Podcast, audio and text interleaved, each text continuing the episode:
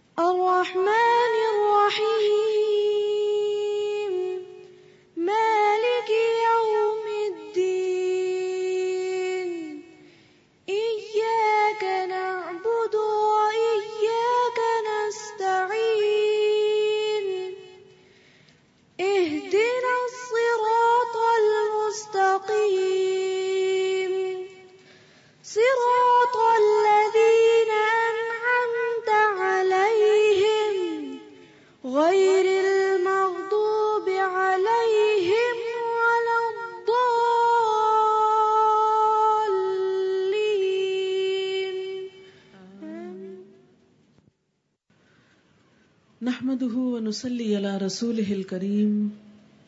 أما بعد، فأعوذ بالله من الشيطان الرجيم. بسم الله الرحمن الرحيم. رب اشرح لي صدري ويسر لي أمري. واحلل عقدة من لساني يفقه قولي. اللہ تعالیٰ کا لاکھ لاکھ شکر ہے۔ جس نے ہمیں انسان بنایا وہ چاہتا تو ہمیں کچھ بھی بنا سکتا تھا۔ ہم کسی جوہڑ میں کیچڑ کا کیڑا ہو سکتے تھے۔ ہم زمین کے کسی حصے میں رینگتے ہوئے ایک سانپ ہو سکتے تھے۔ کوئی بجو یا بچھو ہو سکتے تھے۔ لیکن اس نے ہمیں انسان بنایا۔ وہ چاہتا تو ہمیں کسی جنگلی جانور کی شکل میں پیدا کر دیتا اور ہم اس کا کچھ بھی نہ بگاڑ سکتے۔ لیکن یہ سراسر اس کا احسان ہے کہ اس نے ہمیں اشرف المخلوقات، تمام انسانوں میں عزت دے کر، عقل اور سمجھ دے کر اس دنیا میں بھیجا۔ ارشاد باری تعالی ہے وَلَقَدْ كَرَّمْنَا بَنِي آدم۔ اور یقیناً ہم نے بنی آدم کو عزت بخشی ہے۔ اللہ نے ہم سب کو عزت بخشی، انسان بنا کر۔ پھر اس سے آگے اس کا بہت بڑا احسان کہ اس نے ہمیں مسلمان پیدا کیا، اپنی پہچان دی۔ خود ہمیں ہماری پہچان دی۔ وہ چاہتا تو ہمیں کسی عیسائی کے گھر میں پیدا کر دیتا، کسی ہندو کے گھر میں پیدا کر دیتا۔ پھر ہم کہاں ہوتے؟ کیا آج یہاں؟ نہیں۔ کہیں اور۔ اور ہم کچھ بھی نہ کر سکتے۔ اس کا احسان اور اس پر اس کا لاکھ بار شکر ان گنت بار شکر کہ اس نے ہمیں مسلمان گھرانے میں پیدا کیا۔ نبی اکرم صلی اللہ علیہ وسلم کی امت میں سے بنایا۔ اللہ تعالیٰ قرآن پاک میں اسے بھی ایک احسان قرار دیتے ہیں۔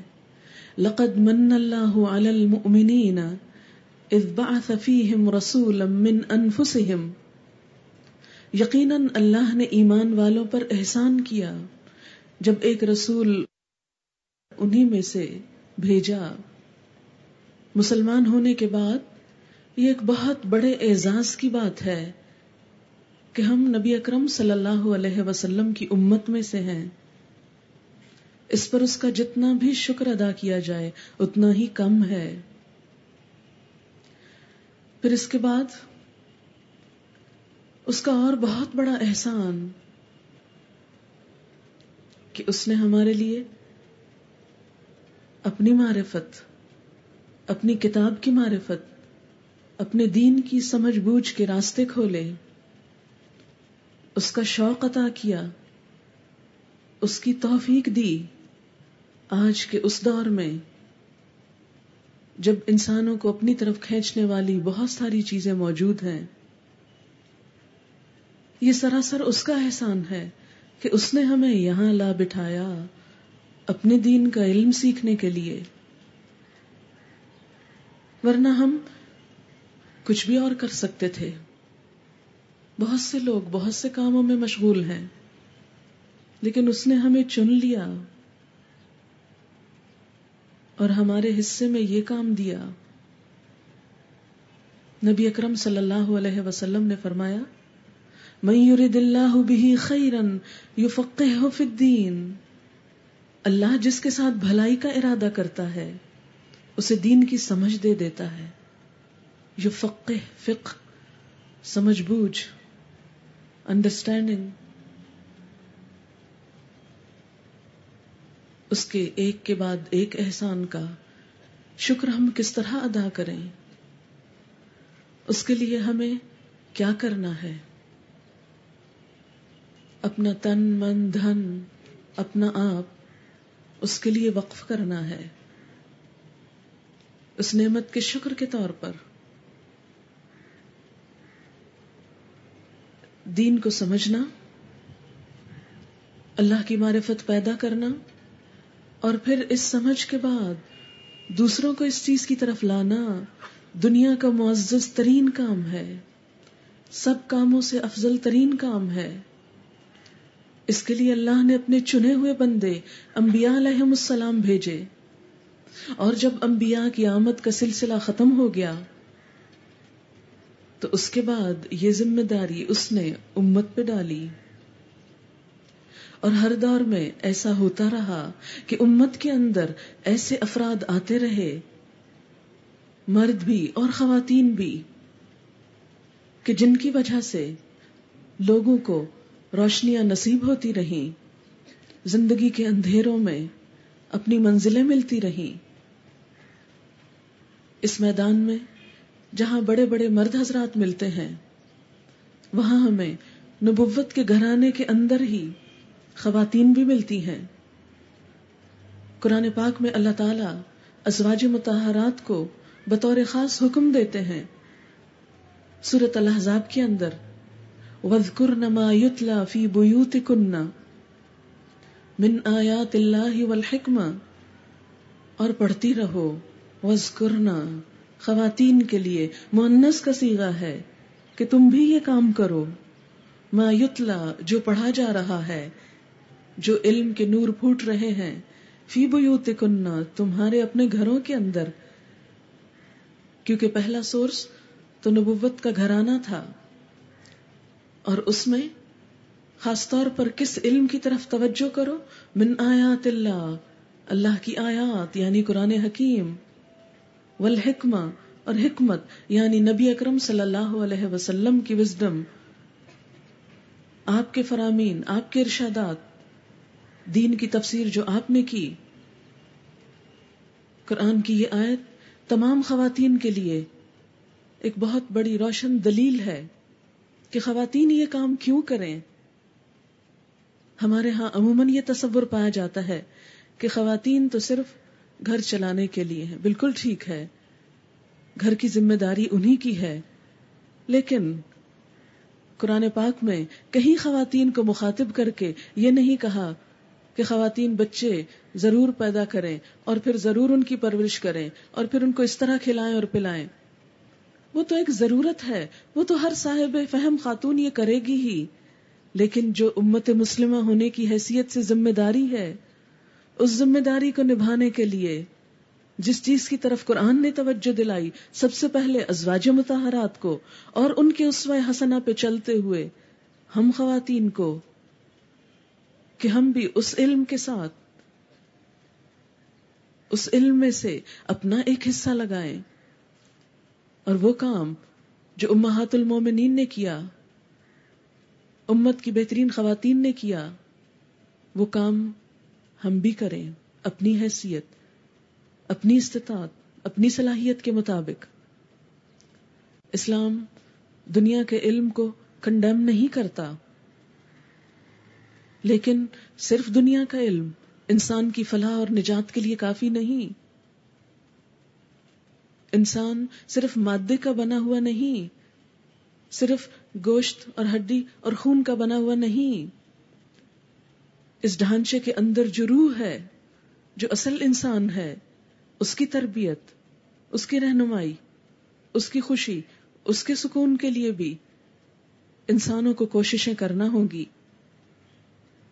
اور پھر بطور خاص خواتین اس لیے بھی کہ وہ صرف خواتین کی نہیں، مردوں کی بھی معلم ہے کہ ہر بچہ خواہ وہ لڑکی ہو یا لڑکا ہو، ایک ماں کی گود سے پرورش پاتا ہے۔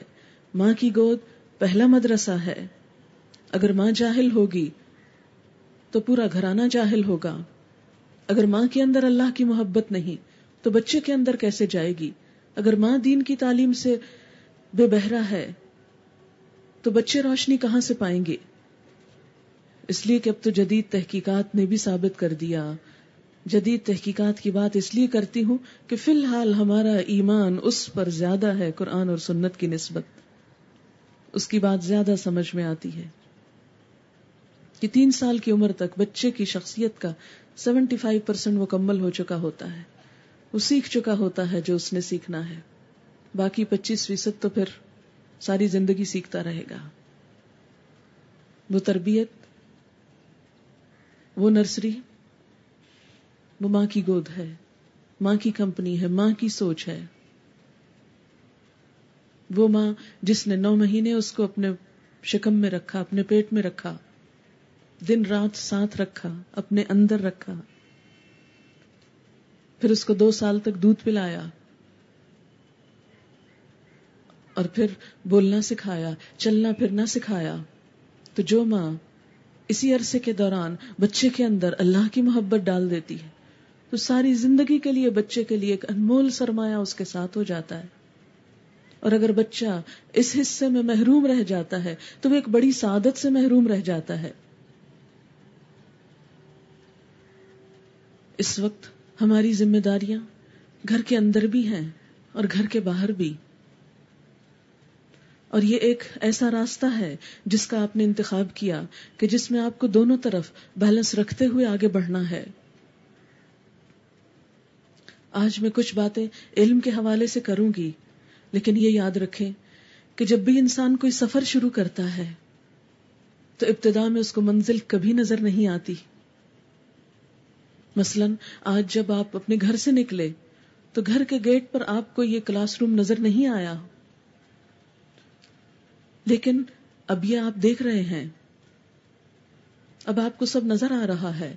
وہ کیسے؟ اس لیے کہ آپ گھر سے نکلے، آپ نے قدم بڑھایا، آپ نے چلنا شروع کیا۔ اور چلتے چلتے راستہ ڈھونڈتے ڈھونڈتے یہاں تک آ پہنچے۔ آج کی آپ کی منزل یہ کلاس تھی۔ اسی طرح آپ کی ایک اور منزل بھی ہے۔ اور وہ یہ کہ قرآن اور سنت کا فہم حاصل کرنے کے بعد اسے اپنے گھروں کے اندر، اس کے چراغ جلانا، اپنے خاندانوں کے اندر اور پورے معاشرے کے اندر۔ نہ صرف یہ کہ مسلمانوں کے اندر، بلکہ ترستی، پیاسی، سب، ساری دنیا کے اندر۔ سب کو اپنے رب سے جوڑنا ہے۔ انسان نیت تو بڑی کرے، نہ بھی کر سکے تو جتنی بلند نیت ہوگی، اجر بھی اتنا ہی بلند ہوگا۔ اگر آپ کے دل میں تڑپ ہوگی کہ اللہ، میرے ذریعے ہر شخص تک تیرا پیغام پہنچ جائے، وہ پہنچے یا نہ پہنچے، آپ کو اپنی نیت اور اپنے جذبوں کا اجر مل جائے گا۔ آج آپ نے اس راستے کا انتخاب کیا، آغاز کیا، پہلا قدم اٹھایا۔ ابھی منزل آپ کو نظر نہیں آ رہی، اس لیے ایک دھندلکا سا ہے۔ کچھ خدشات بھی ہیں، کچھ خوف بھی ہے، کچھ پریشانی بھی ہے کہ معلوم نہیں ہمارے ساتھ کیا ہو۔ ہم پورا کر سکیں یا نہ کر سکیں؟ ہم پڑھ سکیں یا نہ پڑھ سکیں؟ اور کئی قسم کے انجانے سے خیالات، خدشات، لیکن ان سب کو ایک طرف رکھ دیجیے کہ جب کوئی بھی سفر کیا جاتا ہے، کسی بھی منزل پہ پہنچا جاتا ہے، تو پہلا قدم ایک ہی ہوتا ہے۔ آگے منزل نظر نہیں آتی، لیکن چلتے چلتے قدم بقدم منزل تک پہنچ ہی جاتا ہے انسان۔ تو منزل کیا ہے ہماری؟ کہاں پہنچنا ہے ہم کو؟ کیا اچیو کرنا ہے؟ اصل گول کیا ہے؟ گول ہمارے ذہن میں بہت اچھی طرح واضح ہونا چاہیے۔ ہم سب کی اس جد جہد، بھاگ دوڑ، کوشش اور محنت کا اصل مقصد اپنے رب کو راضی کر لینا ہے۔ اپنے رب کو خوش کرنا ہے۔ کیوں؟ اس لیے کہ اس نے ہم پر اتنے سارے احسانات کر دیے کہ انسان بنایا، ضرورت کی تمام زندگی کی نعمتیں عطا کی، مسلمان بنایا، نبی اکرم صلی اللہ علیہ وسلم کی امت میں سے اٹھایا۔ اپنے دین کی سمجھ دینے کے لیے یہ راستہ دکھایا، یہاں تک آنے کی توفیق عطا کی۔ تو سب سے بڑھ کر اسی کا حق ہے کہ اس کو خوش کیا جائے، اس کو راضی کر لیا جائے۔ تو ہماری چھوٹی سے چھوٹی سے لے کر بڑی سے بڑی اور انتہائی بڑی کوشش کا اصل مقصود صرف اللہ کی رضا ہے کہ وہ رب راضی ہو جائے۔ اور باقی سب تو وسائل ہے ذریعہ ہے اللہ کو راضی کرنا دنیا کا سب سے خوبصورت کام ہے۔ اس شخص کی خوش قسمتی کا کیا ٹھکانا جس سے اس کا پروردگار خوش ہو جائے۔ یہ سرٹیفکیٹ صحابہ کرام کو ملا۔ قرآن میں دو دفعہ کہا گیا ردی اللہ عنہم وردو عن۔ اللہ ان سے راضی ہو گیا۔ اعلان ہے قرآن میں۔ کن سے؟ جنہوں نے محمد رسول اللہ صلی اللہ علیہ وسلم کی پکار پہ لبیک کہا، آپ پر ایمان لائے۔ یہ تعلیم جسے آج ہم سیکھنا شروع کریں گے، اس تعلیم کو سیکھا اور پوری دنیا میں پھیل گئے۔ انہی کی کوششوں کے عوض آج ہم یہاں بیٹھے ہیں۔ رضی اللہ عنہم، اللہ ان سے راضی ہو گیا اور جواب میں انہیں کیا ملا؟ وردو عن، وہ اللہ سے راضی ہو گئے۔ جب وہ ہم سے راضی تو جواب میں ہمیں کیا ملے گا یہ سب کچھ کر کے؟ یعنی اگر ہم نے اپنے رب کو راضی کیا، تو اللہ ہم سے راضی ہو جائے گا۔ اگر اللہ راضی ہو گیا، تو نتیجہ کیا ہوگا؟ ہمارا دل اطمینان اور خوشی اور سکون اور بے قرار راحت سے بھر جائے گا۔ وہ کیفیات جو اللہ کی کتاب کو حقیقی معنوں میں سمجھ کر، پڑھ کر، سیکھ کر دل کی کیفیات بدلتی ہے۔ جو خوشی انسان کو نصیب ہوتی ہے، وہ دنیا کی کسی اور چیز میں نہیں، کسی بھی اور چیز میں۔ اور اس کیفیت کا آپ خود مشاہدہ کریں گے۔ وہ خلا جو سب کچھ ہوتے ہوئے ہم سب کی زندگی میں ہے۔ کہ سب کچھ تو ہے، بچے بھی ہے شوہر بھی ہے، گھر بھی ہے، کھانے پینے کو بھی سب کچھ ہے، لیکن پھر بھی کچھ کمی ہے۔ کہیں کچھ کمی ہے۔ وہ کمی یہی ہے کہ ہم دنیا میں آئے، ہم نے سب کچھ لیا، لیکن اپنے رب ہی کا حق ادا نہ کیا۔ تو یہ ایک چھوٹی سی کوشش، ایک چھوٹا سا اٹھا ہوا قدم کس ڈائریکشن پہ اٹھنا ہے؟ اللہ کی رضا کے لیے۔ اور جب انسان کے دل میں اللہ کی محبت پیدا ہوتی ہے، اس کو راضی کرنے کا جذبہ پیدا ہوتا ہے۔ تو پھر بڑی سے بڑی قربانی بہت چھوٹی لگتی ہے۔ بہت چھوٹی، کچھ بھی نہیں۔ اللہ تعالیٰ آپ کے تو اتنے احسانات، میں کیا کر رہی ہوں؟ میں تو کچھ بھی نہیں کر رہی۔ یہ تو کوئی چیز نہیں۔ لیکن جب انسان اللہ کو راضی نہیں کرتا، اس کے مقاصد کچھ اور ہوتے ہیں، کوئی بھی اور چیز پانا، تو پھر انسان چھوٹے چھوٹے کام کر کے احسان جتاتا رہتا ہے۔ اگر واقعی ہمارا مقصد اللہ کی رضا ہو گئی، تو آپ دیکھیں گے، نہ آپ کو بھوک پیاس ستائے گی، نہ آپ کو تھکاوٹ ہوگی، نہ آپ کو غم ہوگا، نہ فکر ہوگی، بس ایک ہی جنون ہوگا کہ وہ ذات راضی ہو جائے۔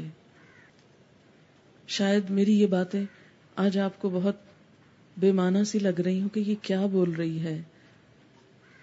لیکن یہ سب کچھ میں اپنے تجربے سے بول رہی ہوں۔ جو کچھ مجھے ملا ہے، میں چاہتی ہوں آپ میں سے ہر ایک کو مل جائے۔ اور وہ اسی راستے سے ملتا ہے۔ اس راستے پہ چلتے ہوئے کبھی پاؤں بھی زخمی ہو سکتے ہیں۔ کبھی گر بھی سکتا ہے انسان۔ کبھی زخمی بھی ہو سکتا، کچھ بھی ہو سکتا ہے۔ لیکن اگر دل میں ارادہ پکا ہے ڈٹرمنیشن ہے پختگی ہے تو سب کچھ آسان ہو جائے گا۔ کیونکہ یہ اللہ کا وعدہ ہے۔ ان الذين قالوا ربنا الله ثم استقاموا تتنزل عليهم الملائكه الا تخافوا ولا تحزنوا وابشروا بالجنه التي كنتم توعدون۔ نحن اولياؤكم في الحياه الدنيا وفي الاخره ولكم فيها ما تشتهي انفسكم ولكم فيها ما تدعون نزلا من غفور رحيم یقیناً وہ لوگ جنہوں نے کہا رب اللہ اللہ ہمارا رب ہے۔ سم سمستقام پھر اس پہ قائم ہو گئے، جم گئے، پکے ہو گئے۔ تو پھر کیا ہوتا ہے جواب میں ان کے ساتھ؟ تتنزل علیہم الملائکہ ان پہ فرشتے اترتے ہیں۔ جی یہ قرآن کہتا ہے۔ فرشتے ان پہ اترتے ہیں۔ یہ صرف انبیاء اور پیغمبروں کی بات نہیں، یہ عام انسانوں کی بات ہے۔ ان الزین قالو رب اللہ یہ ان لوگوں کی بات ہے جنہوں نے کہا اللہ ہمارا رب ہے۔ یہ ان کی بات ہے جنہوں نے کہا کہ اللہ ہی کی ذات ہمارے لیے سب کچھ ہے، بس اسی کو راضی کرنے نکلے ہیں۔ سم مستقام پھر واپس نہیں پلٹ گئے، پھر ہمت نہیں ہار گئے، جم گئے۔ پھر اللہ کی مدد آئے گی۔ تتنزل علیہم الملائکہ، اور وہ آ کر آپ کو تسلیاں دیں گے۔ اللہ تخافو مت خوف کرو، مت ڈرو۔ ولا تحزنو مت غم کرو۔ کسی آنے والی مشکل کا خوف نہ کرو اور کسی جانے والی چیز کا غم نہ کرو۔ کیونکہ جب آپ آئیں گے اور دن کے پانچ چھ گھنٹے یہاں گزاریں گے تو بہت کچھ چھوٹے گا آپ سے۔ بہت سی چیزیں چھوٹ جائیں گی، لیکن اگر آپ کمپیئر کریں گے تو انشاءاللہ وہ چھوٹے گا جو آپ کے لیے زیادہ ضروری نہیں تھا، اور وہ ملے گا جو زیادہ ضروری تھا۔ وہ چھوٹے گا جس کے بغیر گزارا ہو سکتا تھا۔ وہ ملے گا جس کے بغیر گزارا ہو نہیں سکتا، کام چل نہیں سکتا، غیر ضروری چیزیں چھوٹ جائیں گی اور ضروری چیزیں زندگی کا حصہ بن جائیں گی۔ اللہ تخافو ولا تحزنو، مت خوف کھاؤ، نہیں ڈرو، قدم آگے بڑھاؤ، ہمت کرو اور غم بھی نہ کرو۔ وہ ابشرو اور خوشخبری گڈ نیوز کیا بل جنا جنت کی؟ یہ وہ کام ہے جس کا سلا جنت ہے۔ نبی صلی اللہ علیہ وسلم نے فرمایا، من سلک طریقا یلتمس فیہ علما، سہل اللہ له طریقا الى الجنہ جو کوئی ایسے رستے پر چلا منسلا کا طریقن یل تمسفی ہی جس میں وہ علم کو تلاش کرتا ہے۔ تو جواب میں اللہ تعالیٰ اس کو کیا دیتے ہیں؟ سہل اللہ، آسان کر دیتے ہیں اللہ تعالیٰ۔ لہو، اس کے لیے۔ طریقن الجنہ جنت کی طرف جانے کا راستہ۔ اب شروع بل جنت کی خوشخبری پاؤ۔ کیا ہے وہ جنت؟ ارد السماوات والارض، جس کی وسط آسمان و زمین کے برابر ہے۔ یہ دنیا کے چھوٹے چھوٹے گھروں پہ ہم ریچ گئے۔ انہیں کو اپنی منزل اور مقصد بنا لیا۔ انہیں کو سبھی کچھ سمجھ لیا۔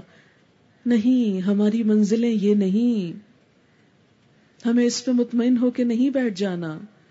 ہماری منزلیں تو بہت بلند ہیں، بہت اوپر ہیں۔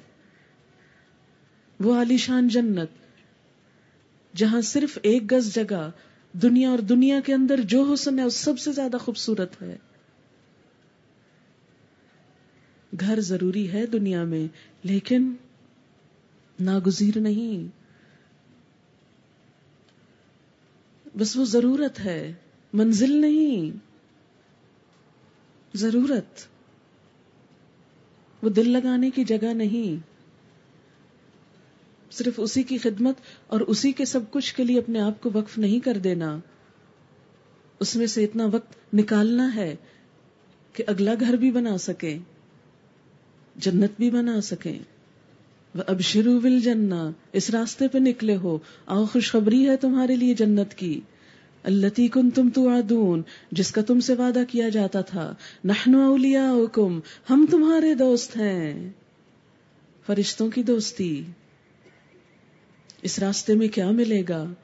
فرشتوں کی دوستی۔ نحنو اولیاؤکم ہم تمہارے دوست ہیں۔ ہم تمہارے مددگار ہیں۔ اور ویسے بھی دوستی کس طرح کہ جب کسی جگہ پر لوگ اکٹھے ہو کر اللہ کے دین کو سیکھتے اور سکھاتے ہیں، تو فرشتے ان کے اوپر سایہ کرتے ہیں۔ حدیث میں آتا ہے، صحیح حدیث ہے کہ ان للہ ملائکۃ سیارہ، اللہ کے کچھ فرشتے گھومتے پھرتے رہتے ہیں ادھر ادھر، ڈھونڈتے ہیں ایسی جگہوں کو جہاں لوگ جمع ہو کر اکٹھے ہو کر مل بیٹھ کر اللہ کو یاد کریں۔ ایک تو ہوتا ہے نا، اپنے گھر میں آپ نے کتاب اٹھائی اور بیٹھ کے ریڈنگ کر رہے ہیں اور بس۔ نہیں، اکٹھے ہو کر۔ یجتمعون فی بیت من بیوت اللہ اللہ کے گھروں میں سے کسی گھر میں جمع ہو کر۔ اکٹھے ہو کر۔ یتلون کتاب اللہ اللہ کی کتاب پڑھتے ہیں۔ وہ یتدا رسون بینہم، اور اس کو آپس میں سیکھتے سکھاتے ہیں۔ اللہ و نزلت علیہم الملائکہ۔ ان پر فرشتے اترتے ہیں۔ اللہ و نزلت علیہم الرحمہ، رحمت اترتی ہے۔ حفتہم الملائکہ، ملائکہ ان کو گھیرے میں لے لیتے ہیں، ڈھانپ لیتے ہیں۔ نحن اولیاؤکم فی الحیات الدنیا۔ کیوں غم کرتے ہو؟ ہم تمہارے دوست بنیں گے دنیا کی زندگی میں، تم کو کمپنی دیں گے، اپنے پروں کے سائے تلے رکھیں گے۔ جب گھروں سے نکلو گے، اپنے پر بچھائیں گے۔ نبی اکرم صلی اللہ علیہ وسلم نے فرمایا کہ جب ایک طالب علم علم کے لیے اپنے گھر سے نکلتا ہے، تو فرشتے راستے میں اس کے لیے اپنے پر بچھاتے ہیں۔ V I P treatment, red carpets پہ لوگ چل کے کتنا بگڑتے ہیں، اکڑتے ہیں، پتہ نہیں کیا چیز سمجھتے ہیں اپنے آپ کو۔ فرشتوں کے پروں کے مقابلے میں ریڈ کارپٹس کیا ہیں؟ کچھ بھی تو نہیں نتھنگ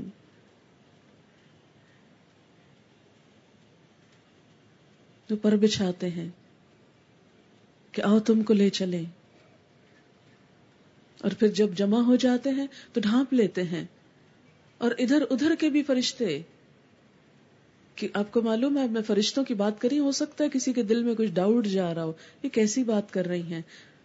میں کبھی سوچا کرتی تھی کہ اللہ تعالیٰ ایمان بل ملائکہ کیوں کہتے ہیں؟ فرشتوں پر ایمان، ہمارے ایمان کا حصہ ہے۔ اللہ پر ایمان، رسولوں پر ایمان، کتابوں پر ایمان اور فرشتوں پر ایمان۔ فرشتوں کی اسی دوستی پر ایمان کہ ایسا ہوتا ہے۔ اگرچہ ہم کو نظر نہیں آتے، دکھتے نہیں، لیکن وہ غیر محسوس قوتیں ہمارے ساتھ ہوتی ہیں، پروٹیکٹ کرتی ہیں، حفاظت کرتی ہیں، آسانیاں پیدا کرتی ہیں، سکون کا سامان پیدا کرتی ہیں۔ ڈھانپ لیتے ہیں اپنے پروں تلے۔ ایک تو اس ٹینٹ نے آپ کو ڈھانپا ہوا ہے۔ اور اس ایمان کے مطابق اللہ کی رحمت نے بھی ڈھانپا ہوا ہے اور کئی گھنٹے تک وہ ڈھانپے رکھتی ہے وہ رحمت۔ حتیٰ کہ ادھر ادھر کے فرشتے ایک دوسرے کو بلا کے سب اکٹھے ہو جاتے ہیں اور وہ ایک کے اوپر ایک ایک کے اوپر یعنی پورا آسمان دنیا تک وہ جگہ اس رحمت سے بھر جاتی ہے۔ فرش سے عرش تک پھر جب مجلس برخاست ہوتی ہے وہ فرشتے اللہ تعالیٰ کے پاس حاضر ہوتے ہیں۔ اللہ تعالیٰ ان کو پوچھتے ہیں، میرے یہ بندے کس لیے جمع ہوئے تھے؟ حالانکہ اللہ تعالیٰ خود زیادہ جانتا ہے کہ یہ سب کس لیے آئے۔ لیکن بازو کا جب ایک بات ہمیں پتا بھی ہوتی ہے، تو ہم دوبارہ ان کو کیوں پوچھنا چاہتے ہیں اس بات کو؟ اس لیے پوچھتے ہیں کہ ہمیں اچھی لگتی ہے۔ ہمارا دل چاہتا ہے بار بار کوئی ہم سے یہ بات کرے، ہمیں بار بار سنائے۔ اللہ تعالیٰ اپنے ان پیارے بندوں کا پھر ذکر اپنے فرشتوں سے کرتے ہیں اور پوچھتے ہیں یہ کیوں جمع ہوئے تھے؟ یہ کیا کر رہے تھے؟ یہ کیا مانگ رہے تھے؟ یہ کیا چاہتے ہیں؟ کس چیز سے بچنا چاہتے ہیں؟ اور فرشتے ان کو، وہ ساری فیلنگز آپ کی کنوے کرتے ہیں کہ آپ کیا چاہتے ہیں؟ تو اللہ تعالیٰ وعدہ کرتے ہیں اس موقع پر کہ میں نے ان کو بخش دیا۔ اتنے میں ایک فرشتہ بولتا ہے، اتنا دلچسپ منظر لگتا ہے۔ ایک فرشتہ بولتا ہے، یا اللہ، ان میں فلاں ایک شخص تو بس ایسے ہی آ کے بیٹھ گیا تھا۔ وہ اس مقصد کے لیے نہیں آیا تھا، بس ایسے ہی آ کے بیٹھ گیا تھا۔ فرمایا، یہ وہ لوگ ہیں جن کے ساتھ ایسے ہی آ کے بیٹھنے والے بھی محروم نہیں ہوتے، وہ بھی اس رحمت میں سے حصہ پاتے ہیں۔ لا یشقا بہا جلیسہم، ان کے ساتھی بھی بدبخت نہیں ہوتے۔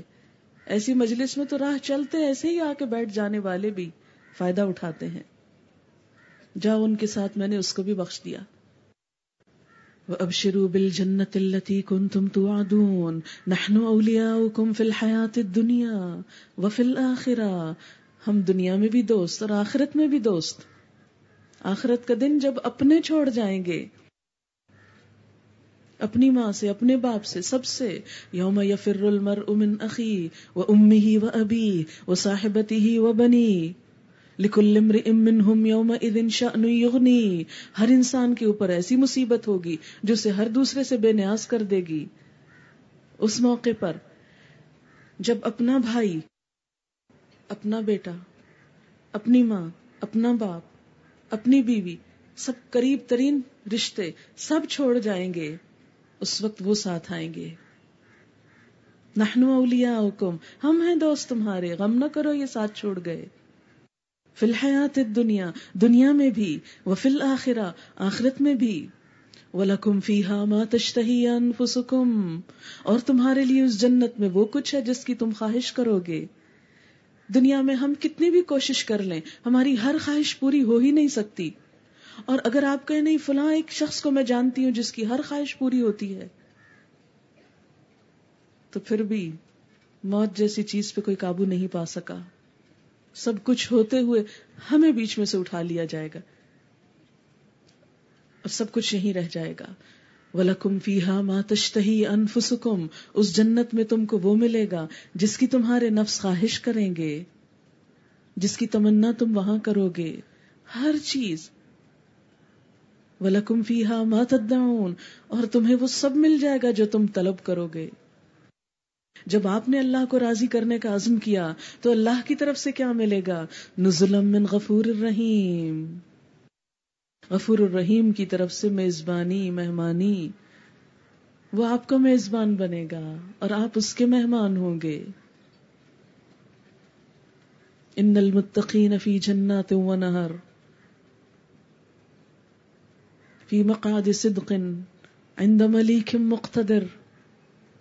متقی لوگ باغات اور نہروں میں ہوں گے، عظیم الشان جنتوں میں ہوں گے۔ فی مقاد صدق سچائی کی مجلس میں، سچائی کی بیٹھک، سچی مجلس جہاں کوئی کسی کو دھوکہ نہ دے گا، جس کی ہر خوشی پائیدار ہوگی، جس میں بیٹھ کر انسان تھکے گا نہیں، اکتائے گا نہیں۔ کون سی مجلس؟ کس کی مجلس؟ عند ملیک مقتدر، صاحب اقتدار بادشاہ کی مجلس، وہ نصیب ہوگی، کیونکہ اس کے شوق میں جو آئے ہیں، اس سے بات چیت کرنے جو آئے ہیں، اس کے کلام کو پڑھنے جو آئے ہیں۔ یہ منزل، یہ راستہ، یہ دنیا کی ہر چیز سے مختلف، بہترین خوبصورت راستہ، خوبصورت منزل، خوبصورت انجام۔ ہم سے کچھ بہت تھوڑی قربانی کا تقاضا کرتا ہے۔ بہت تھوڑی اس لیے کہتی ہوں کہ بس ایک سال ہی کی تو بات ہے۔ سال میں بارہ مہینے ہوتے ہیں۔ ہر مہینے میں چار یا پانچ ہفتے ہوتے ہیں۔ ہر ہفتے میں چھ دن ہوتے ہیں۔ ساتواں تو چھٹی کا نا، اس لیے چھ کاؤنٹ کر رہی اور ہر روز چند گھنٹے۔ کوئی بہت بڑی قربانی نہیں۔ انشاءاللہ پھر روٹین کی لائف شروع ہو جائے گی۔ لیکن ایک سال کے بعد جو کچھ آپ پائیں گے، جہاں پہنچیں گے، جو دل کی کیفیت ہوگی اور جو ساتھ امال نامے کی بھی انشاءاللہ۔ دائیں جانب کے فرشتوں کو ذرا زیادہ کام کرنا پڑے گا۔ جو ابھی تک آرام کر رہے تھے بہت سارے۔ کیونکہ یا قرآن سننا ہے یا سمجھنا ہے یا یاد کرنا یا اسی پہ سوچتے رہنا۔ اچھا وہ جو پڑھا تھا، اس کا مطلب کیا تھا؟ کچن میں کھڑے ہیں، سوچے وہیں پہنچی ہوئی ہیں۔ واشنگ کر رہے ہیں، وہیں پر ہیں۔ ٹریول کر رہے ہیں، وہیں پر ہیں۔ کیونکہ قرآن دل پر اترا ہے۔ اللہ قلبک جو چیز دل پہ آ جائے، وہ پھر سوتے، جاگتے، اٹھتے، بیٹھتے، ہر جگہ ساتھ رہتی۔ پھر آپ کو شعوری کوشش بھی نہیں کرنی پڑتی۔ کچھ چیزیں تو ریکال کرنی پڑتی ہیں، کوشش سے یاد کرنی پڑتی۔ یہ پھر یاد بھی نہیں کرنی پڑتی اس طرح۔ چونکہ دل پہ آ گئی نا، دل پہ لانے کی ضرورت ہے۔ جب دل پہ آ گئی، تو بس پھر خود بخود آٹومیٹک سسٹم جاری ہو گیا۔ پھر خوابوں میں بھی یہی ہے۔ اٹھتے ہوئے بھی پہلا خیال اسی کا۔ کبھی کوئی آیت ٹپک رہی ہے زبان پہ، کوئی دل پہ، کوئی دماغ پہ۔ اور اللہ کے ساتھ ایک ایسا رشتہ جڑ جاتا ہے کہ جس کو انسان ہر جگہ بیٹھ کے انجوائے کرتا ہے۔ کوئی گالیوں کی بچھاڑ بھی کر رہا ہو تو انسان اندر سے مسکرا رہا ہوتا ہے کہ میرا رب تو دیکھ رہا ہے۔ اس کے وعدوں کا یقین آنے لگتا ہے۔ چند باتیں علم کے بارے میں۔ ہمارا یہ پروگرام علم کی یعنی دین کے علم کی ترویج، نشر و اشاعت، تعلیم اور اسے ہر شخص تک پھیلانے کا پروگرام ہے۔ یعنی آپ یہاں کیوں آئے ہیں؟ مقصد اور گول تو اللہ کی رضا حاصل کرنا ہے۔ لیکن کس طریقے سے؟ علم کے ذریعے سے، علم کے سیکھنے اور سکھانے سے۔ علم کیا ہے؟ جاننا۔ اللہ کے بارے میں جاننا، اس کائنات کے بارے میں جاننا، اپنی ذات کے بارے میں جاننا، اپنے یہاں اس دنیا میں آنے کا مقصد جاننا، یہاں سے واپسی کے بعد کیا ہونا ہے اس کے بارے میں جاننا۔ اپنے اس سارے سفر یعنی یہ ایک سفر ہے جس کا ہم آغاز کر چکے ہیں اپنی پیدائش کے ساتھ، اپنے اس پورے سفر کی معرفت اور پلاننگ کہ اس سارے وقت میں ہمیں کس کس مرحلے سے گزرنا ہے اور کیا کچھ کرنا ہے۔ اور آخری منزل ہماری کیسی ہوگی، کہاں ہوگی۔ ہم تیاری نہ بھی کریں تو سفر تو شروع ہو چکا۔ لتر کبن طبقن ان طبق، تم ایک درجے سے دوسرے درجے کی طرف چلتے چلے جاؤ گے۔ ہماری زندگی کا ایک ایک دن گزرتا چلا جا رہا ہے۔ ہم آگے بڑھتے چلے جا رہے ہیں اور ایک وقت آئے گا کہ یہ ٹرین رک جائے گی اور ہمیں وہاں اترنا ہوگا۔ اور اتر کر جنہوں نے اپنے لیے آگے کہیں رہنے کی ریزرویشن کرا رکھی ہوگی۔ وہ تو اس کا پتہ معلوم کر کے فوراً پہنچ جائیں گے۔ بلکہ جنت کے بارے میں تو اللہ تعالیٰ فرماتے ہیں کہ اللہ انہیں ایسی جنتوں میں داخل کرے گا ارفا لہم، جس کی اس نے ان کو پہچان کروا دی ہے۔ انہیں ایڈریس معلوم ہے۔ تلاش کرنے کی ضرورت ہی نہیں، اس منزل پہ اترتے ہی بغیر کسی خوف و خطر کے وہ وہاں پر پہنچ جائیں گے، بلکہ انہیں وہاں آگے جانے کی ضرورت نہیں، وہ خود ان کے پاس لے آئی جائے گی۔ وہ ازلفت الجنت للمتقین غیر بعید جنت متقی لوگوں کے پاس قریب کر دی جائے گی، پاس لے آئی جائے گی۔ غیر بعید کچھ بھی دور نہ ہوگی۔ لیکن اگر اس منزل پر اتر کر کوئی ٹھکانا نہ ہوا، رہنے کی جگہ نہ ہوئی تو کیا بنے گا؟ کیا ہوگا؟ کہاں جائیں گے؟ واپسی؟ کوئی واپسی نہیں۔ ذرا سوچیں۔ اس مرحلے پہ سوچیں۔ آج تو ہم اگر ایک آپشن نہیں تو دوسری میں چلے جاتے ہیں۔ مثلاً آپ بازار گئے ہیں، کچھ خریدنا چاہتے ہیں، آپ ایک دکان میں گئے، آپ کو اچھی نہیں لگی چیز، آپ وہاں سے نکل آئے، آپ دوسری میں چلے گئے، وہاں سے پسند نہیں آئی، تیسری میں چلے گئے۔ لیکن آخرت، وہاں اگر ہمیں اپنا گھر پسند نہ آیا، کوئی آپشن نہیں، کوئی دوسری جگہ نہیں، کوئی واپسی نہیں، پھر وہیں رہنا ہوگا۔ جو بھی اپنے لیے تیار کر کے گئے ہوں گے، اسی میں جانا ہوگا۔ تو ہمارا یہ پروگرام اپنے لیے بھی اور باقی سب کے لیے جو یہاں نہیں، ان سب کے لیے بھی یہی پروگرام ہے کہ جو ہماری اصل منزل ہے، اس کا پتہ معلوم کر کے وہاں پر اپنے لیے گھر تیار کرنا ہے۔ اور وہ اسی وقت ہو سکتا ہے جب ہم اپنی ان ذمہ داریوں کو پورا کریں، بحثیت انسان، بحثیت مسلمان، بحثیت امت مسلمہ کے ایک فرد کے، عمل میں سب سے پہلا درجہ علم کا آتا ہے۔ اپنی ذمہ داریوں کو انسان نبھا نہیں سکتا جب تک ذمہ داریوں کا پتہ ہی نہ ہو۔ آپ بہت اچھے انسان ہو سکتے ہیں، لیکن اگر آپ کو پتا ہی نہیں کہ اللہ تعالیٰ کیا چاہتے ہیں، تو آپ وہ کام کیسے کر سکتے ہیں؟ جس کے بارے میں معلوم ہی نہ ہو کہ مجھے یہ کچھ کرنا ہے اور کر کے ساتھ لے جانا ہے۔ اگر کوئی طالب علم کلاس میں حاضر ہی نہ ہو، تو کیا گھر بیٹھے اسے معلوم ہو سکتا ہے کہ آج کا ہوم ورک کیا ہے؟ نہیں۔ اگلے دن جب وہ کلاس میں آتا ہے، تو کیا ٹیچر اس کا یہ ایکسکیوز قبول کر لیں گے کہ کل تم نہیں آئے تھے؟ آج تم بے شک ٹیسٹ نہ دو، میں تمہیں پھر بھی پاس کر دوں گی۔ کیونکہ تمہیں تو پتا ہی نہیں تھا، ایسا کبھی نہیں ہوا۔ اگر آپ نے ہوم ورک نہیں کیا، تو آپ کامیاب نہیں ہو سکتے۔ اگر امتحان کے لیے تیاری نہیں ہے، تو امتحان میں کامیاب کیسے ہوں گے؟ بالکل اسی طرح۔ ہمیں دنیا میں کچھ ہوم ورک ملا ہے، جو ہمیں یہی کرنا ہے۔ جس کے بارے میں آخرت میں پوچھ گچھ ہوگی۔ کیا ہم یہ کہہ کر وہاں چھوٹ سکیں گے کہ اللہ تعالیٰ ہمیں تو پتا ہی نہیں تھا کہ کیا ہوم ورک تھا؟ ہمیں تو اس کا کچھ علم ہی نہ تھا۔ کیوں نہ تھا؟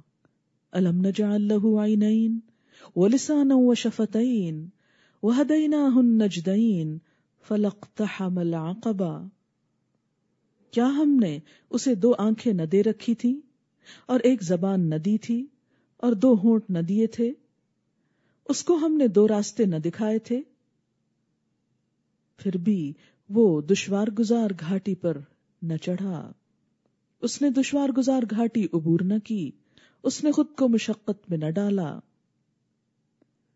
اللہ تعالیٰ نے تو اچھائی اور برائی کا راستہ بتا دیا۔ لیکن اگر ہم نہ جانیں، ہم معلوم نہ کریں، ہم اس کے لیے کوئی کوشش نہ کریں۔ جیسا کہ فرمایا گیا، فلق تحمل آقبا اس نے دشوار گزار گھاٹی کو عبور نہ کرنا چاہا، اس سے گزرنا نہ چاہا کہ بہت مشکل ہے، کون سویرے سویرے اٹھے، کون اتنے پیسے خرچ کر کے وہاں تک پہنچے، کون سارا دن بیٹھا رہے کہ ٹانگیں جڑ جائیں۔ فلق تحمل آقبا اس نے گھاٹی کو عبور نہ کرنا چاہا۔ تھوڑی تکلیف اور مشقت نہ اٹھائی۔ اگر ہم کوشش نہیں کریں گے، تو منزل تک کیسے پہنچیں گے؟ اگر ہم واقعی چاہتے ہیں کہ اللہ تعالی کو راضی کریں، اپنی منزل تک پہنچ جائیں، تو اس کے لیے ہمیں کام کرنا ہوگا۔ اور وہ کام کیا ہے؟ علم حاصل کرنا۔ اسی لیے ہم سب یہاں جمع ہوئے ہیں کہ جانیں، معلوم کریں پتا پائیں کسی بھی چیز کو حاصل کرنے کا، اپنی منزل کو جاننے کا۔ مثلا اگر آپ کو ایک سوئی بھی خریدنا ہے اور آپ کو نہیں معلوم کہ وہ کہاں سے ملتی ہے، تو آپ ہو سکتا ہے سارا دن تلاش کرتے رہیں، سڑکوں، بازاروں، گلیوں میں گھومتے رہیں۔ لیکن کسی سے بھی یہ نہ پوچھیں کہ یہ تو میری خودداری کے خلاف ہے، کہ کسی سے یہ پوچھوں کہ سوئی کہاں سے ملتی ہے۔ سوئی بھی جبھی ملے گی جب آپ کو یہ معلوم ہوگا کہ سوئی ملنے کی جگہ کہاں ہے۔ اور یہ معلوم کرنے کے لیے آپ کو کسی جاننے والے کی ضرورت ہوگی۔ اگر سوئی علم کے بغیر حاصل نہیں کی جا سکتی، تو آخرت کی بلند منزل اللہ کی رضا جانے بغیر کیسے مل سکتی ہے؟ اسی طرح کسی بھی ذمہ داری کو نبھانے کے لیے خواہ بحثیت مسلمان کے، بحثیت ماں کے، بحثیت بیٹی کے، بیوی کے بحثیت کسی انسان کے کچھ بھی ہو، اس کو نبھانے کے لیے، اپنی ذمہ داری ادا کرنے کے لیے علم کا ہونا ضروری ہے۔ قرآن پاک میں اللہ تعالیٰ فرماتے ہیں، قل هل يستوي الذين يعلمون والذين لا يعلمون؟ آپ پوچھئے، کیا برابر ہو سکتے ہیں وہ لوگ جو علم رکھتے ہیں اور وہ جو علم نہیں رکھتے؟ آپ پوچھئے کیا برابر ہو سکتے ہیں وہ لوگ جو علم رکھتے ہیں اور وہ جو علم نہیں رکھتے؟ یہاں سوال کیا گیا ہے کہ کیا کسی بھی چیز کے جاننے والے اور نہ جاننے والے برابر ہو سکتے ہیں؟ پھر اللہ تعالیٰ خود ہی فرماتے ہیں، یرفع اللہ الذین آمنوا منکم والذین اوتوا العلم درجات۔ تم میں سے جو لوگ ایمان لائے، اللہ ان کے درجات بلند کرے گا اور وہ لوگ جنہیں علم دیا گیا وہ تو بہت درجوں والے ہیں۔ عام انسانوں کے مقابلے میں ایمان والوں کا درجہ بلند ہوتا ہے۔ اور پھر سب ایمان والے بھی برابر نہیں ہو سکتے۔ اللہ کو پہچاننے والے اور نہ پہچاننے والے بھی برابر نہیں ہوتے۔ اور علم والوں کے درجے کیوں بلند ہیں؟ اسی لیے کہ وہ اللہ کو پہچانتے ہیں۔ اس لیے جو جتنا سیکھے گا، جتنی کوشش کرے گا جتنی زیادہ اللہ کی معرفت حاصل کرے گا، اس کا وہ درجہ اتنا ہی بڑھتا چلا جائے گا۔ آپ میں سے بہت سے لوگ ہوں گے جو یہ سوچیں کہ ہم کو دین کا بہت سا علم پہلے سے ہی معلوم ہے۔ ہم تو بہت کچھ جانتے ہیں اور بہت سے لوگ یہ کہتے سنائی بھی دیتے ہیں۔ کس کو نہیں پتا کہ نماز پڑھنی چاہیے، کس کو نہیں معلوم روزے رکھنے چاہیے، اب تم نیا کیا سیکھنے جا رہے ہو؟ ہم کو تو سمجھ نہیں آتی کہ تم ایک سال کے لیے گھر بار کیوں چھوڑو گے؟ بچے چھوڑو گی، تکلیف اٹھاؤ گی، پھر جا کر پڑھو گی، کیا؟ قرآن؟ اور جو قرآن میں لکھا ہے، وہ تو پہلے ہی معلوم ہے، اور کیا پڑھنا ہے؟ ایسے لوگوں کو کیا بتایا جائے گا کہ آپ کیا کرنے چلے ہیں؟ یہی نہ کہ ولدین اوت العلم درجات، کہ علم والوں کے درجے مختلف ہوتے ہیں۔ ایک عام سطح کا جاننا ہے اور ایک گہرائی میں جا کر جاننا ہے، ایک ظاہری طور پر جاننا ہے اور ایک علم الیقین کی حد تک جاننا ہے۔ جب انسان ایک خاص عرصے کے لیے دن رات اپنے اس کام میں لگاتا ہے، تو وہ علم الیقین کے درجے کو جا پہنچتا ہے، جس کے بعد عمل آسان ہو جاتا ہے۔ نبی اکرم صلی اللہ علیہ وسلم نے بھی فرمایا، دو لوگ کبھی سیر نہیں ہوتے۔ ایک علم سیکھنے والا اور دوسرا مال کا چاہنے والا۔ جو مال کے بندے ہوتے ہیں، وہ مال کی خاطر ہر طرح کی کوشش کرتے چلے جاتے ہیں اور ہر وقت گنتے رہتے ہیں کہ اب اتنا ہو گیا، اب اتنا ہو گیا۔ لیکن کبھی بھی وہ یہ نہیں کہتے کہ اب بہت ہو گیا، اب کافی ہے۔ اسی طرح جن لوگوں کو سیکھنے کا، جاننے کا شوق ہوتا ہے وہ بھی کبھی یہ نہیں سوچتے کہ ہمیں بہت پتا ہے، ہم مزید نہیں سیکھتے، بلکہ وہ اپنے درجات بلند کرنے کی فکر میں ہوتے ہیں۔ اس کام کے لیے آپ جتنی بھی کوشش کریں گے، جتنی بھی مہارت حاصل کریں گے، اتنا ہی زیادہ بہتر طور پر اپنے آپ کو اور معاشرے کو فائدہ پہنچا سکیں گے۔ قرآن پاک میں اللہ تعالیٰ فرماتے ہیں، انما یخش اللہ من عباده العلماء، اللہ کے بندوں میں علم والے ہی ڈرا کرتے ہیں۔ یعنی حقیقی معنوں میں اللہ کی خشیت اور اللہ کی عظمت کا احساس اہل علم کے دلوں میں ہی ہوتا ہے۔ اللہ کی قدر و قیمت پہچاننے والے علم والے ہی ہوا کرتے ہیں۔ جیسے کہ قرآن پاک میں آتا ہے، الرحمن فسأل بھی خبیرہ رحمان، اس کی شان کسی جاننے والے سے ہی پوچھو۔ اللہ تعالی کی صحیح معرفت، اس کی عصمت، اس کی بلندی، اس کی بڑائی، یہ صرف جاننے والوں کو ہی نصیب ہوتی ہے۔ جتنا آپ جانتے چلے جائیں گے، اتنا ہی اس کو پہچانتے جائیں گے، جتنا اس کو پہچانیں گے، اتنی ہی اس کی عظمت کے احساس میں ڈوب جائیں گے، اس کے آگے جھک جائیں گے، اس کے قریب ہوتے چلے جائیں گے، اور دنیا اور آخرت کی سعادتوں کے دروازے کھلتے چلے جائیں گے۔ نبی صلی اللہ علیہ وسلم نے فرمایا، لا حسد الا فسنتین حسد جائز نہیں مگر دو لوگوں میں۔ رجل آتاہ اللہ مالا فسلطہ علی حلقته فی الحق۔ وہ شخص جس کو اللہ نے مال دیا ہو، پھر وہ حق کے راستے میں اسے خرچ کرنے پر جم گیا، مسلط ہو گیا۔ سلطہ اسے مسلط کر دیا یعنی اس پہ لگ گیا کہ حق کے، خیر کے، بھلائی کے، نیکی کے کام میں کتنا اور کیسے اور کب اور کس کس طریقے سے خرچ کروں؟ ایسا شخص رش کے قابل ہے۔ اور دوسرا، ورجل آتا اللہ الحکمہ وہ شخص جس کو اللہ نے حکمت دی۔ علم کا لفظ نہیں بولا گیا، حکمت۔ علم تو محض جاننا ہے اور حکمت بصیرت ہے۔ یقدی بہا و یعلمہا وہ اسی کے ساتھ فیصلے کرتا ہے اور وہ لوگوں کو اس کی تعلیم بھی دیتا ہے۔ دوسروں کو بھی سکھاتا ہے۔ اپنی زندگی میں بھی اسی سے ڈسیزن لیتا ہے۔ علم کی روشنی میں جان کر۔ جیسے اگر آپ نے بزنس کرنا ہو، تو آپ کو جتنا علم ہوگا کہ پیسہ کہاں انویسٹ کرنا زیادہ بہتر ہے، تو آپ زیادہ بہتر طور پر وہاں کر کے بہتر پروفٹ لے سکیں گے۔ اور ایک شخص جس کو پتا ہی نہیں کہ بزنس کرتے کیسے اور کہاں پیسہ انویسٹ کرنا زیادہ بہتر ہے، وہ کسی بھی ایسی چیز میں لگائے گا، ہو سکتا ہے کچھ نتیجہ نکلے، ہو سکتا ہے الٹا نقصان ہو جائے۔ بالکل اسی طرح انسان اپنی زندگی میں جو کوششیں کرتا ہے، اگر اس کو پتا ہو کہ سب سے بہترین کوشش کیا ہے، سب سے اچھی طرح اپنے وقت کو کیسے استعمال کیا جا سکتا ہے، سب سے اچھا کام کون سا ہے جو میں کر سکتی ہوں؟ کہ جس سے میری یہ زندگی کی قدر و قیمت بڑھ جائے۔ تو یہ چیز علم سے ہی ملتی ہے۔ یقدی بہا۔ ہر وقت ایک انسان ڈسیزن کی کیفیت میں ہوتا ہے نا، یہ کروں یا نہ کروں، یہاں جاؤں یا نہ جاؤں، یہ کھاؤں یا نہ کھاؤں، یہ دوں یا کسی کو یا نہ دوں۔ تو جس کو اللہ علم کی روشنی دیتا ہے اور پھر وہ اس کے ساتھ بہترین فیصلے کرتا ہے، ایسا شخص قابل تقلید ہے، قابل رشک ہے۔ وہ یو المحا اور پھر آگے وہ اسے دوسروں کو بھی دیتا ہے، دوسروں کو بھی سکھاتا ہے، دوسروں کا بھلا بھی کرتا ہے۔ لیکن یاد رکھیں، علم سیکھنے والے سب برابر نہیں ہوتے۔ نبی صلی اللہ علیہ وسلم نے خوبصورت مثال کے ذریعے لوگوں کو دو بڑے حصوں میں تقسیم کر دیا۔ کچھ لوگ ایسے ہوتے ہیں کہ جو زرخیز زمین کی طرح ہیں۔ کہ جن کو علم نصیب ہوتا ہے، تو وہ اس کو اپنے اندر جذب کر لیتے ہیں، اپنی ذات کو بھی فائدہ پہنچاتے ہیں۔ اور پھر اس زمین پر ہرا بھرا کھیت اگاتا ہے، جو دوسروں کا دل بھی خوش کر دیتا ہے۔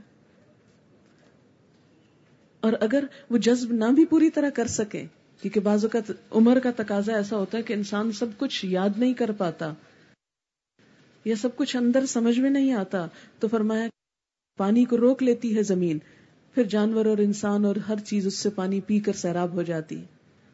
تو کچھ لوگ ایسے ہوتے ہیں جن کے اپنے اندر تو اتنا نہیں جاتا، لیکن وہ لوگوں کے لیے پانی کو روک کر ان کے لیے فائدے کا سامان پیدا کرتے ہیں۔ اور دوسری کیٹیگری کون ہے؟ کہ چٹیل پتھر کی طرح۔ پانی جتنا پڑتا جائے جس پر، وہ بہتا ہی چلا جاتا ہے۔ تھوڑی دیر کے لیے پتھر گیلا ہوتا ہے، پھر ذرا ہوا چلتی ہے تو پتھر خشک ہو جاتا ہے۔ کچھ بھی باقی نہیں بچتا۔ آج ہم سب کو فیصلہ کرنا ہے کہ مجھے اس علم کو پا کر کہاں کھڑے ہونا ہے، کون سی زمین بننا ہے، پتھر، چٹیل یا زرخیز، شاداب۔ کہ جس سے خود بھی فائدہ اٹھایا جائے اور دوسرے انسانوں کے لیے بھی خوشی کا سامان بن جایا جائے۔ آپ سب اپنی اپنی نیت کو کھنگالیں گے، پرکھیں گے، اپنے اندر طلب پیدا کریں گے، دعا مانگیں گے کہ اللہ ہمیں پہلی قسم کے انسان بنا، کہ جن کے اپنے اندر بھی جذب ہو جائے اور جو دوسروں کے لیے بھی بے شمار بھلا کرنے والے بن جائیں۔ کیونکہ دوسروں کا بھلا کرنا اپنی بھلائی کے دروازے کھولتا ہے۔ یاد رکھیے، دوسروں کا بھلا کرنا اپنے لیے، کر بھلا، ہو بھلا۔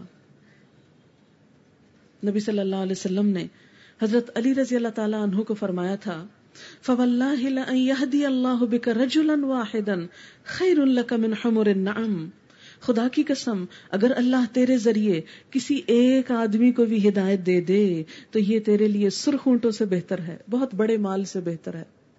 صرف ایک شخص آپ سے فائدہ اٹھا جائے۔ دنیا کی بڑی بڑی دولت سے زیادہ اچھا ہے۔ اور نہ صرف یہ کہ اس زندگی میں، بلکہ مرنے کے بعد بھی۔ نبی صلی اللہ علیہ وسلم نے فرمایا ازامات ابن آدم، انقطع عمله الا من ثلاث صدقت جاریہ او علم ينتفع به او ولد صالح يدعو له کہ آدمی جب فوت ہو جاتا ہے، تو اس کا اپنا عمل ختم ہو جاتا ہے یعنی آج ہم کتاب جب کھولیں گے، تو مرنے کے بعد یہ ہماری کتاب تو بند ہو جائے گی، یہ نہیں کھلے گی۔ میرے والد جس قرآن پہ ساری زندگی پڑھتے تھے تو ان کے فوت ہونے کے بعد وہ قرآن میں اٹھا لائی کہ میں اسے بند نہیں ہونے دوں گی، میں اسے کھولا کروں گی۔ لیکن باوجود کوشش کے اس کو نہیں کھول پاتی، اپنی ہی کتاب کھولتی ہوں۔ کیونکہ عادت ہوتی ہے نا اپنی کتاب، اپنی تفسیر، اپنے قرآن سے پڑھنے کی۔ رات بھی میں اس کو دیکھ رہی تھی، جو کتابیں میں اٹھا رہی تھی تو میرے دل پہ ایک ہوک سی اٹھی۔ مجھے خیال آتا ہے کہ جب ہم خود نہیں ہوں گے تو ہماری کتابیں بھی ایسے ہی بند ہو جائیں گی۔ بند ہو جائیں گی۔ کیونکہ ہر ایک اپنی کتاب کھولتا ہے نا۔ تو چاہے کتنی بھی محبت ہو، چاہت ہو، تو کوئی ہمارے حصے کی کتاب نہیں کھولے گا۔ یہ الگ بات ہے کہ ہم نے اپنے دل کو تسلی دی ہوئی ہے کہ فوت ہونے کے بعد کسی اور سے قرآن پڑھوا لیتے ہیں۔ وہ تو ہمارا اپنا ایک خیال ہے نا۔ لیکن تین چیزیں مرنے کے بعد بھی فائدہ دیں گی۔ اور وہ کیا ہے صدقت جاریہ۔ ایسی جگہ پیسہ لگانا کہ جس کا ثواب مرنے کے بعد بھی پروفٹ آپ کو ڈیلی پہنچتا رہے۔ روزانہ منافع۔ مختلف بینکوں والے منافع آفر کرتے ہیں نا طرح طرح کے نئے نئے اشتہار اور نئے نئے سلوگنز اور نئی نئی چیزوں سے لوگوں کو اٹریکٹ کرتے ہیں۔ اسی طرح وہ لوگ جو آخرت انویسٹمنٹ بینک ان لمیٹڈ میں اپنا پیسہ جمع کراتے ہیں ان لمیٹڈ دنیا کے ہر بینک کے آگے لمیٹڈ ہوتا ہے نا؟ یہ ان لمیٹڈ ہے آخرت انویسٹمنٹ بینک تو جو اس میں جمع کرا دیتے ہیں، وہ بڑھتا چلا جاتا ہے۔ اور جب انسان فوت ہو جاتا ہے، تو قبر میں روز پروفٹ پہنچتا رہتا ہے۔ آج اتنے لوگوں نے فائدہ اٹھایا، آج آپ کا پروفٹ اتنا۔ آج اتنوں نے فائدہ اٹھایا، آج اتنا آج اتنا۔ ڈیلی کیلکولیٹڈ لیکن سب کے پاس مال نہیں ہوتا۔ بہت سے لوگ تمنا بھی کرتے لیکن ہوتا نہیں کہ کچھ دے سکیں۔ کیا وہ محروم رہ جائیں؟ اللہ نے ان کے لیے علم کا دروازہ کھول دیا۔ کہ علم تو سیکھ سکتے ہو نا؟ اس راہ میں تو کوشش کر سکتے، یہ تو سیکھ اور سکھا سکتے۔ اس انویسٹمنٹ کی طرف آ جاؤ۔ جو فوت ہو جاؤ گے، جتنے لوگ تمہارے ذریعے پڑ جائیں گے، جتنے سیکھ جائیں گے، آپ نہیں جانتے ہوں گے، لیکن ہر روز جتنے لوگ آپ کے سکھائے سے قرآن کھولیں گے، آپ کے لیے نیکیوں کا اتنا ہی پروفٹ کا نمبر بڑھتا چلا جائے گا۔ قبر میں روز کا روز منافع پہنچتا چلا جائے گا۔ آخرت تک، قیامت تک یہ منافع پہنچتا ہے۔